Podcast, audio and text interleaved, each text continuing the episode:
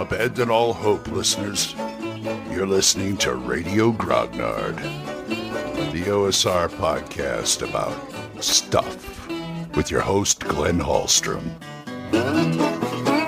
Hiya, folks. Old Man Grognard here. Welcome to Friday. Hope you're having a great day or you're going to have a great day or something like that. I had a great night, day and night.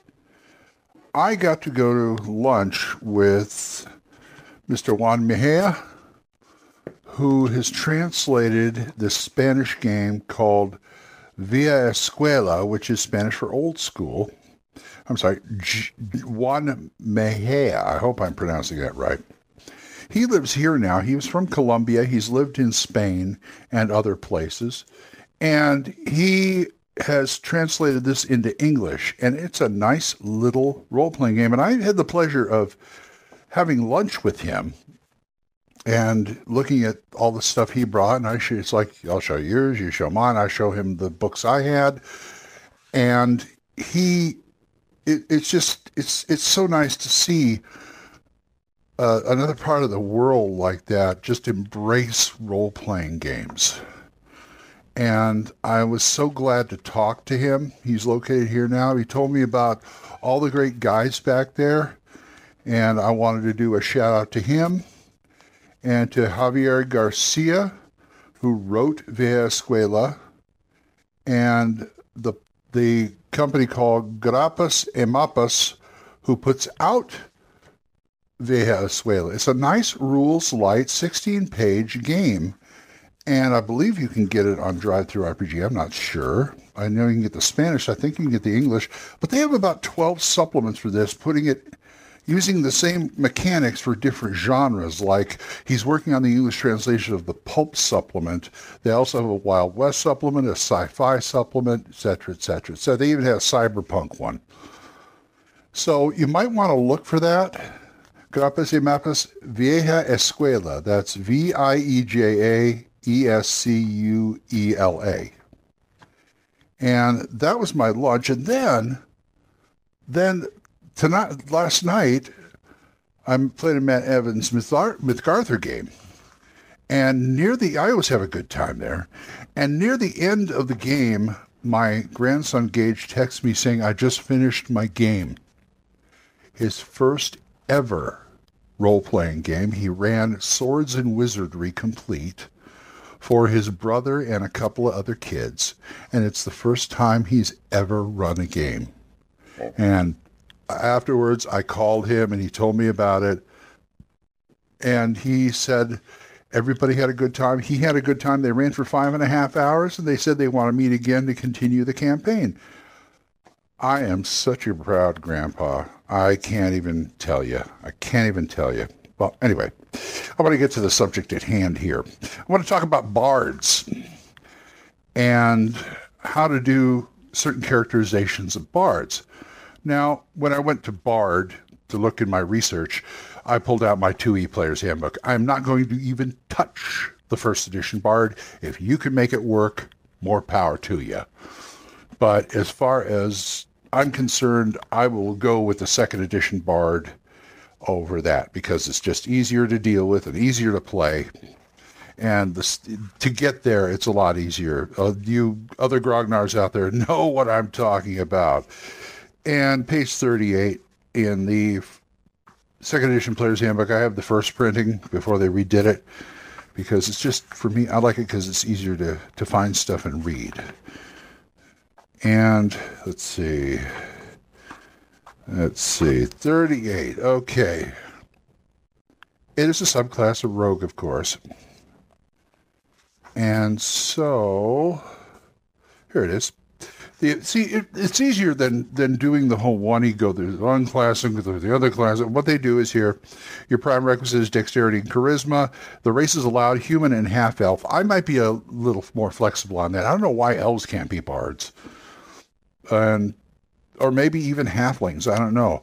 But the ability minimums are the dex of 12, intelligence of 13, and a charisma of 15. And they give some good goodies here.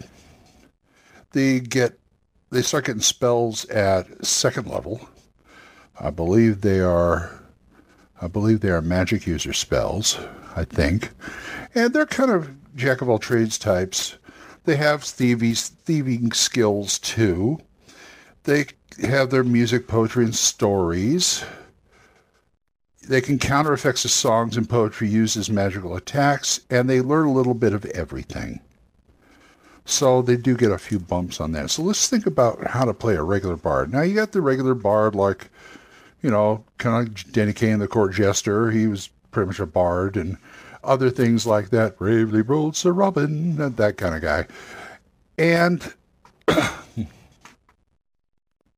so what else can we do with it? I came up with a few of them. How about Mr. Seen It All?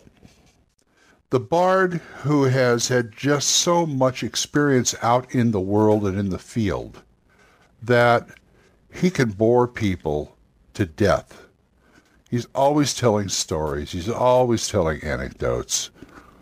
And he's great for like the children gather around and listen to him, but after you listen to him for about 10 minutes, it just gets uh, maybe that that might be part of his that might be part of his bardic power, just to bore. That's my magical power to bore people to death. There we go. But that's one way to play them. They would have to have a high charisma in order for anybody to stick around more than ten minutes. But they just have a way about them that that people are attracted to, as long as he doesn't push it. You know what I mean? So there's that guy.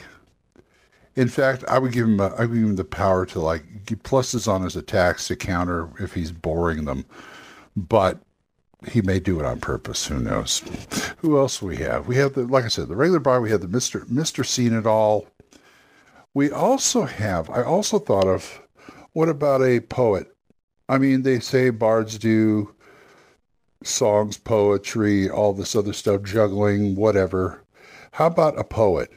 Someone who can write verse that is so good it's almost magical, and that would be also the source of their magical powers and counterpowers because they write verses so beautifully. And if you're getting into the skills or proficiencies or things like that, you would go for something more on the performing side or things like that. So I would I would do that. Also, how about somebody who's just a uh, musician and they have a favorite instrument? I was I always wanted to play a, a bard with either a tuba or an accordion and see how long they could they could last out in the world. But there's you know he do, he doesn't even sing or anything, but he plays the most beautiful instrument you've ever seen.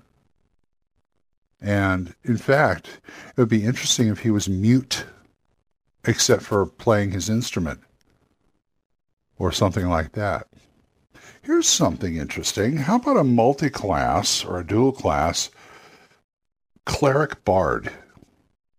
He's the guy who would like lead the choir in a church or something.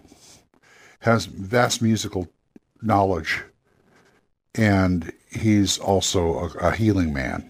There's another way to go a sage as a bard.